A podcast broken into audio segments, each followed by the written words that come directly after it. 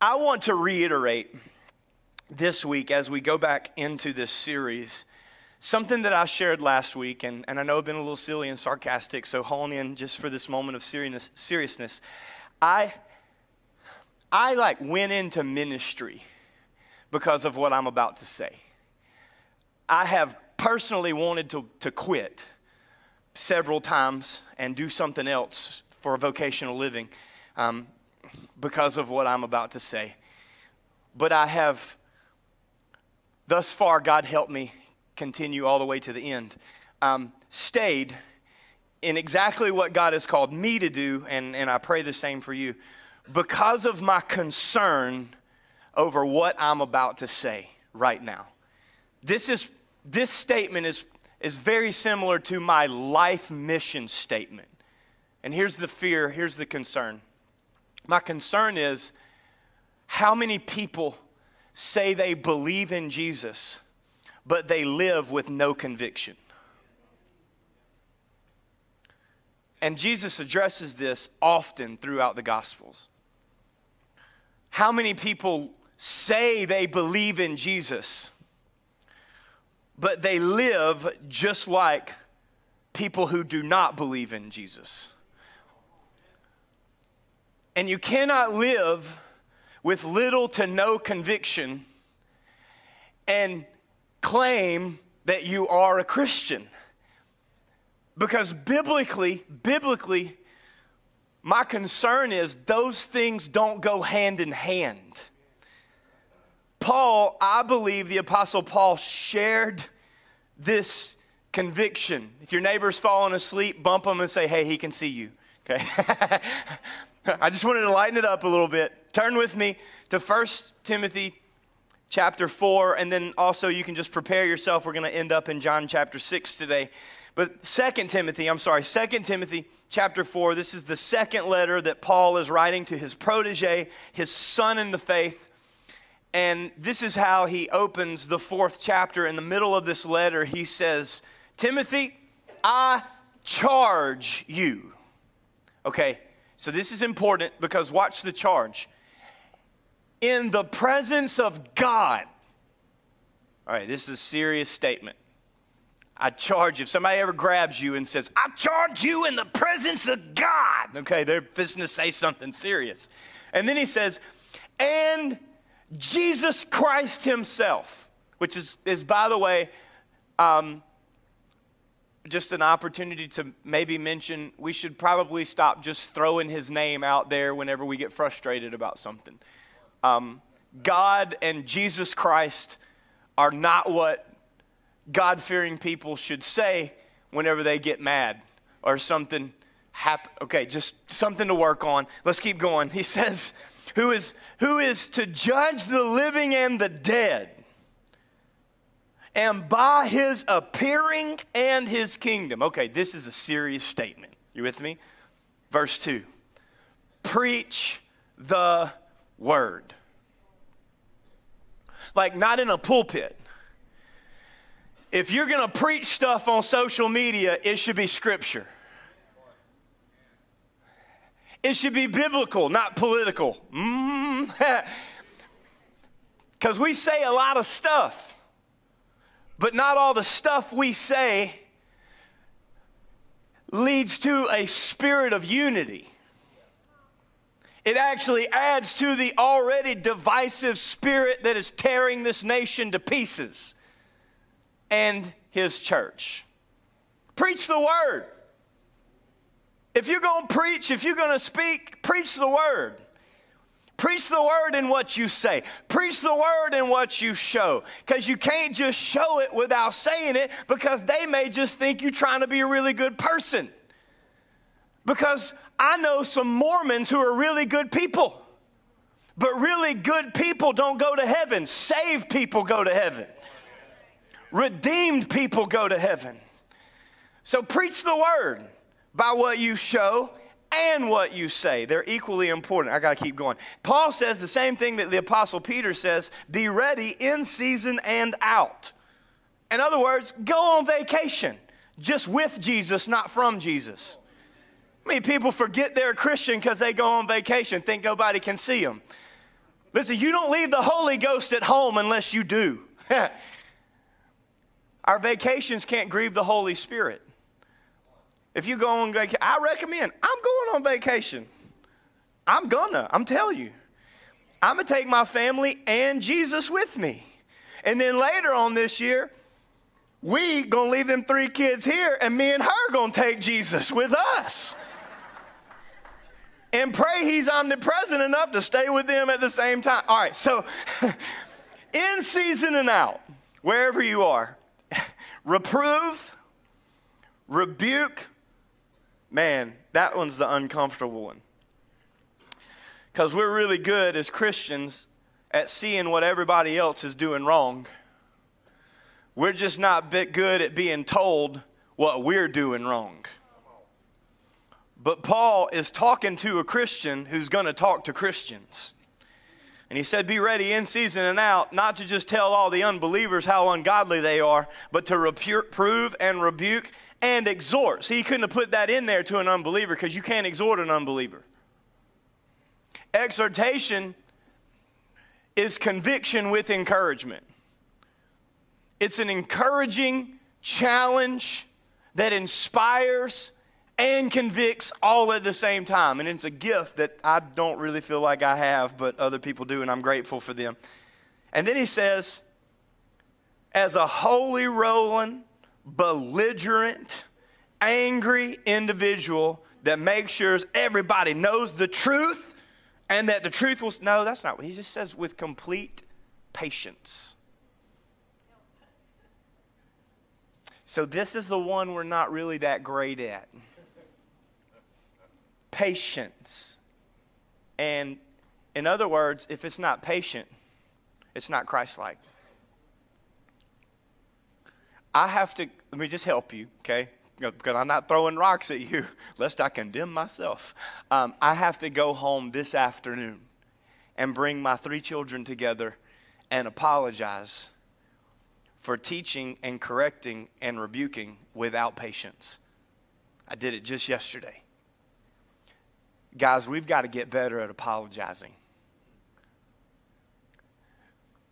Ladies, we've got to get better at apologizing. Because a child of God is known for their ability to ask for forgiveness. And when we mess up, we need to fess up.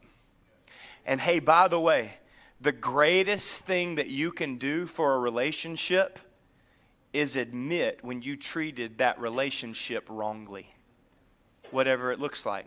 I got to keep going because I could preach in just this passage for the whole time. Okay? Verse 3 The time is coming when people will not endure. You remember Jesus said in Matthew 24, only those who endure to the end shall be saved. And what, what Paul is referencing in the letter to to Timothy right now is not just this ability to endure physically, but the ability or willingness to receive and endure spiritually. This word endure is they're going to stop listening because you're going to say things that they don't want to hear and they're going to go somewhere else so that somebody will say something they do want to hear. In fact, that's going to be the only people that they surround themselves because they don't really want to coach, they'd rather have a cheerleader. But they won't listen to sound teaching, but they have itching ears. I've been accused of this. Y'all go to that church, that's an ear tickling preacher. I was like, have you ever heard me preach? You don't know me. don't know me at all. They will go to people because they have itching ears, they will accumulate for themselves teachers to suit their own passions. They're only going to listen to people that agree with their ungodliness Amen. and say what makes them feel better about their sin. I'm, guys, I didn't say it. Paul, I'm just reading the Bible, okay? Don't get mad at the messenger.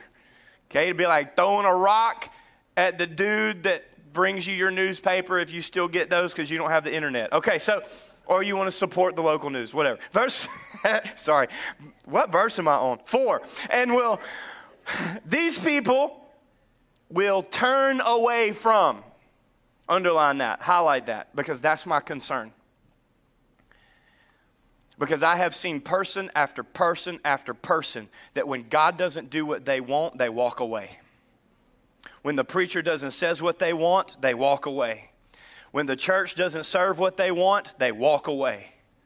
I've seen senior saints tenured in ministry because a pastor changed the type of light that was lighting the room. Leave a church stranded. There's something wrong with our heart. They will turn away from listening to the truth and wander off into myths. Like we were created or we just developed from pond scum and evolved, even though there is no modern day observation that you can make to prove evolution. They would rather put their faith in scientific lack of observation than they would scriptural reason that actually confirms the scientific lack of observation. They will turn to myths and fairy tales. I heard a dude the other day because when you begin to blur the lines of morality and identity, I saw a guy, an interview with a popular actor the other day. He has decided that he affiliates as a tree. You can't make this crazy up, y'all. This is for real. My man thinks he has roots, not arms, for like legitimately. Because when you blur the lines of identity and morality, then anything goes. And when you remove scripture, you blur the lines. But don't get mad at the world for doing what the church has been doing for a long time now. Verse 5 As for you, always be sober, even in South Louisiana. It's not okay to not be sober. I just want that one to simmer for a minute. Because it seems like sobriety is the most forgivable sin in South Louisiana. But it's not any different than any other sin that Jesus Christ shed his blood for. Don't you start justifying the sin that you stuck in just because somebody's sinning differently than you. I'm not even mad, I'm just reading. endure suffering and do the work of an evangelist. So you don't have to be an extrovert to be obedient. You just have to do the work of an evangelist. That was, whoo, I need to, I wish I could stay there. Fulfill and fulfill your ministry. Because your ministry is not my ministry, and my ministry is not your ministry. But if somebody, if you don't do your ministry, then it's not going to get done.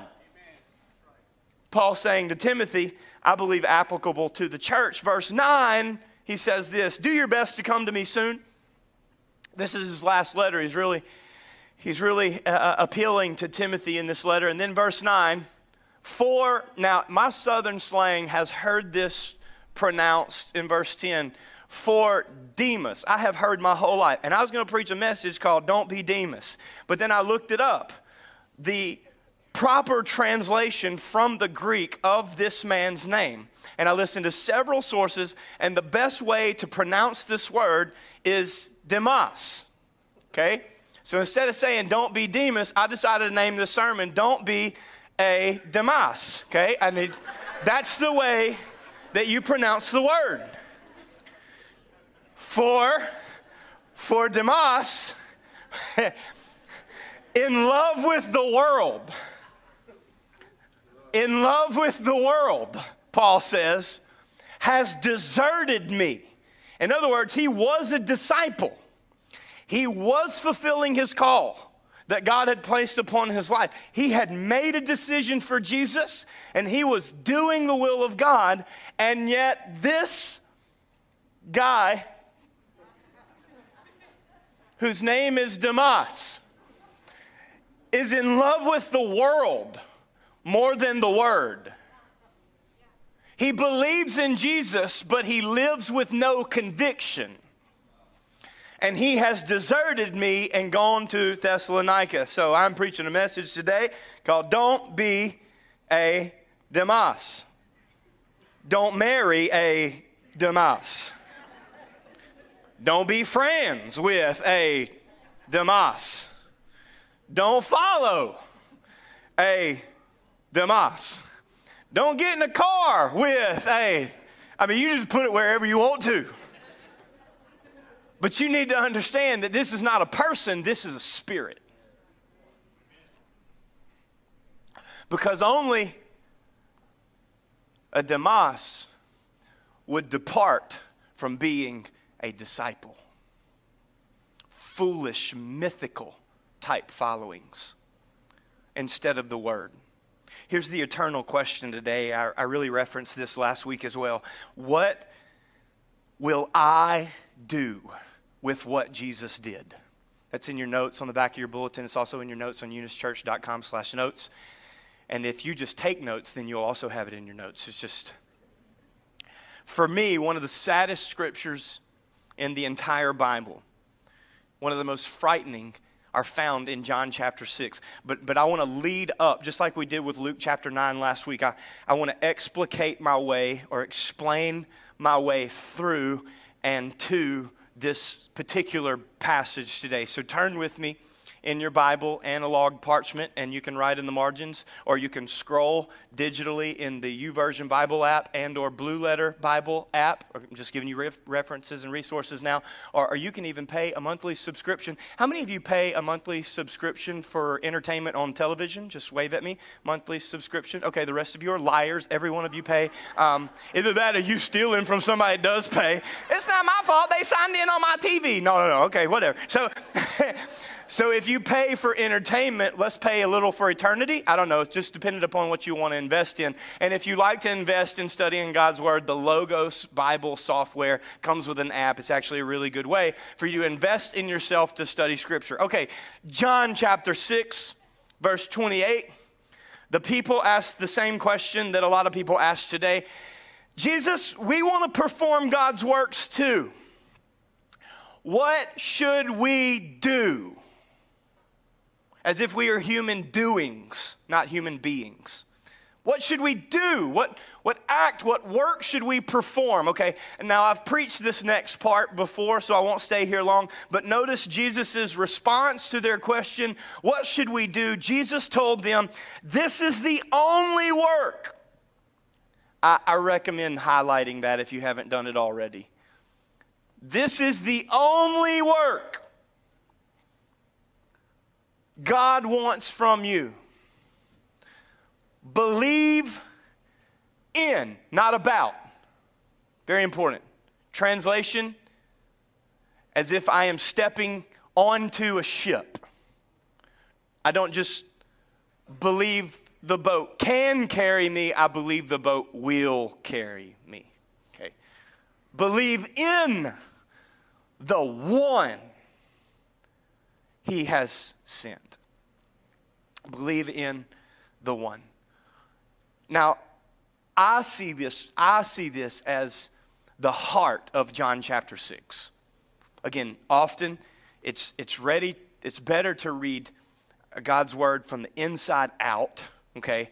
Like to see from his perspective, not the outside in, which is to try to see from my perspective. So I don't want to tell the Holy Spirit what I think it means. I, I want the Holy Spirit to tell me what He thinks it.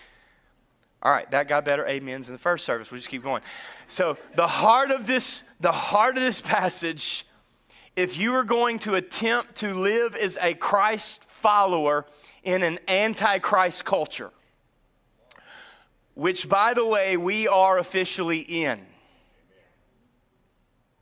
and, and, and it just happens to be seeping over to America because on the other side of the world, people have been losing their lives over their faith. In fact, more people were martyred for Christianity. That means slain and murdered for the fact that they were a Christian. More people were martyred there for their Christianity in 2019 and 20 than had ever been martyred before in the history of Christianity itself including the Roman Empire. We are in an antichrist culture. By the way, this shouldn't surprise us because John wrote a revelation And the Bible shows that the longer we're here, the closer we come. My concern is not that the Antichrist is coming. My concern is how many so called Christians live more for him than the actual Christ. That is the fear of my heart. And it was actually what caught my attention at 19 years old. I don't have time to share that whole story. But if you're going to, to attempt to live as a Christ follower in Antichrist culture, then, then you will begin to live this scripture out. Hey, by the way, that's really good news. Okay, because I feel an incessant pressure to perform. I feel an incessant pressure to produce as a person, in society, as a pastor of a church, as a child of God, right? Like, I feel like if I don't read my Bible, I'm condemned all day. If I don't pray, I'm condemned all day. If I didn't spend my five minutes or I didn't do, if I made one mistake, it's like the, the Spirit's ready to stomp me for my sin. Now, here's the good news. You ready? The only pressure that you should feel is the pressure to pursue God's presence. See, now the weight is lifted because this is no longer about my performance. This is now about His presence. That shifts this thing in the face of society and the enemy. Pastor Rick Warren, I was listening on Air One. And I know I don't agree with everything that Rick Warren says. I did like his book. I, I, I needed his book at a, in a season of life. We don't agree on everything theologically, but Pastor Rick Warren, the author of Purpose Driven Life, I was listening to Air One in between when they were playing uh, Jireh. And uh, yeah, first service got that joke too better than you guys, but that's okay. I'll try again in third, and they probably won't even. Never mind. So, uh, I heard this. They'll do on occasion. They'll they'll use uh, uh, another popular pastor uh, across America, and and this week they they had this 30 seconds of wisdom. I love when Greg Laurie speaks. Greg Laurie is one of my favorite pastors. Again, even though I don't agree with everything theologically that he says, uh, this one was Pastor Rick Warren. Here's what he said, and I believe it goes in line with pursuing God's presence. He said, "Your greatest responsibility in life is to let God love you." Oh, that's good like eternally, transformationally great. Your greatest responsibility in life. So, Adeline, Emery, and Gabriel's greatest responsibility in life is to let me love them. Like to get out of their own way, to obey even when they don't understand, and to trust me to trust God. And your greatest responsibility in life is not to perform or produce, but to pursue God's presence and allow His presence to do those things through you because you have been given the right to be a child of God if you believe in that one work believe in the one whom He sent. So, everything, if, if this statement is true, in, in John chapter 6, verse 29, Jesus' words are true, then hear me, watch this. Every relationship I have, is an overflow of the relationship I have with the Father. I, let me just use um, what are they called? All right, what prepositions? Thank you, Jesus. Uh, I, I have a relationship. Hear me with the Father in Jesus' name by the power of the Holy Spirit. That's my relationship. The three are one, and we have a relationship with the Father in Jesus' name, because you can't have a relationship with the Father apart from Jesus. You can only have a relationship with the Father in Jesus. That is the uh, exclusive claim of Christianity. There's no other way to God. His name is Jesus. No other name which a man should be saved. So I have a relationship with the Father in Jesus' name by the power of the Holy Spirit. So if that is true, then my relationship with the Father is the heart that overflows into every other relationship. So, if I want to know how healthy my relationship with God is, all I have to do is look at my relationship with other people. If I want to know how healthy my relationship with my father is, I just need to look at my relationship with my spouse. If I want to know how healthy my relationship with my father is, I just need to look at my relationship with my children. Okay, hang on. If I want to know how healthy my relationship with my father is, I just need to look at my relationship with my boss. Just boss, B O S S. Extended family, crazy uncle people with the last name Thibodeau. I mean, it's, it's the first one that came to my mind. I should have said Fry, F R E Y, not Y E. If I want to know, do you, do you understand what I'm saying? If you want to see how healthy your relationship with God is, then look at your relationship with your coworkers. Because the health of that relationship overflows into every other relationship. Verse 35, Jesus replied, I am. The same thing that the voice of God said out of the bush to Moses Tell him, I am. Tell Pharaoh, I am. Jesus said, I am the bread of life. Whoever comes to me will never be hungry again. Now, it's weird that Jesus said that because he just performed the miracle of feeding the 5,000 men with the women and children. So 15 to 20,000 people. And, uh, and these people who were just fed from five loaves and two fishes are standing there, and Jesus says, I am the bread of life. If you come to me, you will never be hungry again, and you will never be thirsty again. And I know there had to be somebody in the crowd like, I don't know about you, but I'm hungry right now. Like them fish we had wasn't enough, man. Like it's had some MSG in it or something. Like, I'm still hungry. In fact, this brother don't do that again pretty soon. I'm going to go get something else to eat. If he doesn't feed me the way I want him to, I'm going somewhere else. Jesus said, I'm the bread of life. Whoever comes to me and eats the bread will never be hungry again. Whoever believes in me will never be thirsty again. This passage, in my mind, in the context of when it was written and who he was speaking to, by the way, the feeding of the 5,000 was not about you giving your material possessions to Jesus so that he could multiply it and make you famous. The point of the illustration of the feeding of the 5,000 was so that Jesus could then use that physical illustration to make a spiritual point, and he's making it right here. So we all agree right now, looking at the context of this passage, this is not about physical bread. This is not about physical drink. This is not an earthly conversation. Jesus has taken earthly things to prove an eternal point. You with me? Let's keep reading. Verse 53.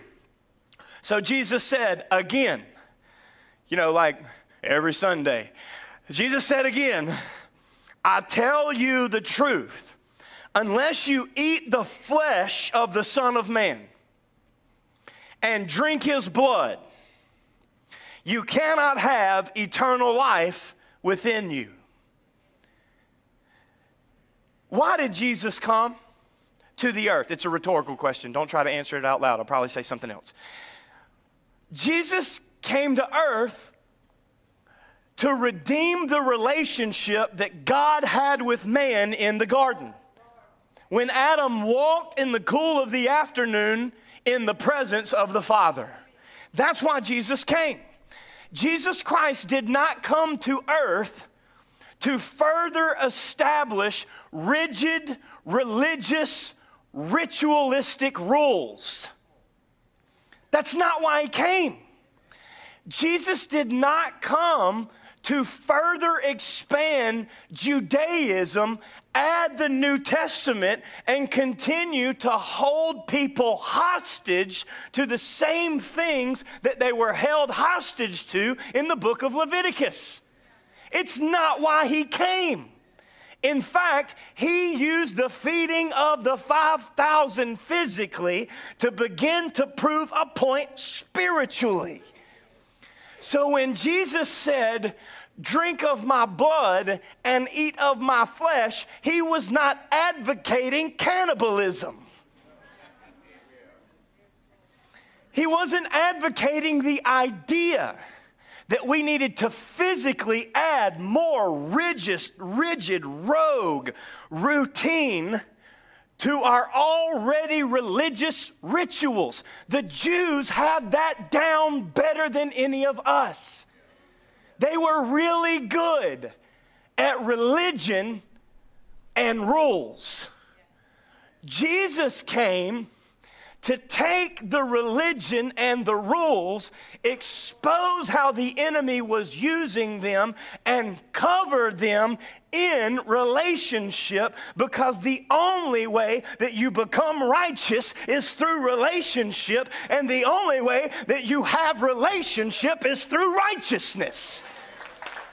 This is not a physical passage. This is a spiritual passage. Everything that Jesus said was about eternity. He is using the physical to illustrate the spiritual. He said this in verse 56 Anyone who eats my flesh and drinks my blood remains in me. Verse 57 I live because of the living Father who sent me. In the same way, anyone who feeds on me will live because of me. This is not a, a physical eating of his flesh or a physical drinking of his blood. This is a spiritual understanding. And so then Jesus says it again in verse 58 I am. And just to really irritate him, he uses Moses as an example, just to go ahead and affirm their suspicion that he's claiming to be God. He said, I am the bread of life, the true bread that came down from heaven, and anyone who eats this bread will not die as your ancestors did when they ate the manna from heaven that Moses gave them. Because they're trying to help Jesus stop saying things that make him sound crazy. That's what they're doing. Because they would rather be popular than spiritual. And Jesus says, You'll live forever. Look, let's go to verse 61. Jesus was aware that his disciples were complaining. I, I, can, I can see. I can see your social media. You do know that, right? If you unfollow me, somebody else will show me. Unfollow me all you want to.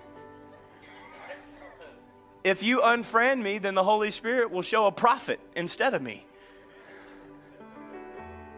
I can see you. You thought you were just complaining to a small circle of people that weren't going to share it? Those are people, they can't keep secrets. Did you know complaining is a sin, according to 1 Corinthians chapter 10? Jesus was aware that the disciples were complaining. So he said, Oh, Shy. I cooked a gravy yesterday too. Cajun's getting in my blood. then I added ragu and uh, fettuccine sauce to it. And my kids ate it up. Because two of them were born in Arkansas and one was in East Texas. Alfredo sauce, vodka sauce. I didn't want to say vodka because I told you not to drink. So I'm add real vodka. Okay.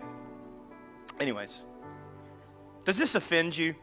Now, I don't know about you, but I hear everything that the Spirit says to me in sarcasm. I don't know if it's a gift or a curse. But Jesus says, Oh, does this offend you? this is why I think it's sarcasm. The next verse says, then what are you going to think if you see the Son of Man do something that you didn't think he was supposed to do? What are you going to do when the Savior doesn't answer your prayer the way that you prayed it? What are you going to do when Jesus reveals to you that He's not just here to perform for you? What are you going to do when the blessing that you sang about in service this morning doesn't happen in the same way that you were believing for it to happen. If this offends you, then just wait because you'll never make it. Let me say this in light of this whole offense thing. I don't believe, according to the context of this passage, I don't believe that we just receive communion. I don't believe that we just receive the bread or the grape juice or the wine, depending upon where you go to church. I don't believe that we just receive the sacraments, dare I say, carefully, because some people are going to share this. I don't believe that we just receive the Eucharist. Because I've been in Baptist churches, Methodist, Presbyterian, Assembly of God, Pentecostal, Catholic, you put whatever title you want to on the sign outside. I've seen a lot of people receive communion but live with no conviction. So I don't believe that Jesus was talking about eating bread or drinking drink and receiving communion. I believe he was talking about becoming communion. Because receiving communion is a ritual, it's a symbol, and it's not evil, it's okay to practice unless you put your identity in the practice instead of in his presence. Because he didn't come so that we could practice more. He came so that we could be more often in His presence. Verse 63 says, The Spirit alone. This is not a physical thing. This is a spiritual thing. This is not an earthly thing. It's about eternity. The Spirit alone gives eternal life. Human effort accomplishes nothing. Your best works are like filthy rags compared to a holy God. It accomplishes nothing. And that is a really good translation of that phrase. And the very words I have spoken. It seems like he would have said, however. But I believe those who translated in this translation, this English Standard Version, understood that this was not a but and or a however that this was a continuing thought. Human effort accomplishes nothing, and the very words I have spoken to you are spirit and life. In other words, this is about relationship. When you spend time in God's Word, it's not about you checking it off the list to feel better about your day, it's about relationship. You can't mess it up. When you spend time in prayer, it's not about making sure that you do that right before you go somewhere else because you were going to mess it up if you didn't do it. No, no, no. It's about relationship. It's about sitting. The thing that pleases your Heavenly Father the most is when you just sit with Him. Any parent will tell you the favorite thing that they have from their child is when they don't need anything, they just want to be with them. You're not a better parent than God. Human effort accomplishes nothing, and the very words I have spoken to you are spirit and life, the saddest verse in Scripture. Jesus says all of this. He performs a sermon illustration where he feeds 20,000 people, and then he explains the illustration. And in John chapter 6, verse 66, John 6, 6 6. We read the most demonic and frightening verse in all of Scripture, in my opinion. Here's what it says in verse 66 And at this point, many of his disciples became a Demas. They departed. They turned away and deserted Jesus. Not the preacher, not the church, not the person, the Savior. Can you imagine how these people feel today? Because they may be in the same place as the wicked dead, but they're awaiting the great white throne judgment, eternally separated from the Father. I'm telling you, this is all they think about. The moment that they stared life in the face and walked away. The moment that they heard the words of God Himself and He told them something that they did not want to hear, and He didn't do what they expected Him to do, so they departed from divinity many disciples. How many people say they believe in Jesus and live with no conviction and call it religion? Then Jesus, in verse 67, turned to the 12 and asked, You leaving too? You gonna go with them? Now listen, if if we had the worst verse in all of Scripture, the saddest or the most demonic verse in all of Scripture, then then we now we now get to read the greatest response in all of God's word to me. And it came from Simon Peter, you know, the guy that nobody expected to say the right thing because he was always just saying stuff. Verse 68 Simon Peter replied, Lord. Hey, when you don't know what else to say, just say his name. There's still power in the name of Jesus. Lord, he's saying, Jesus.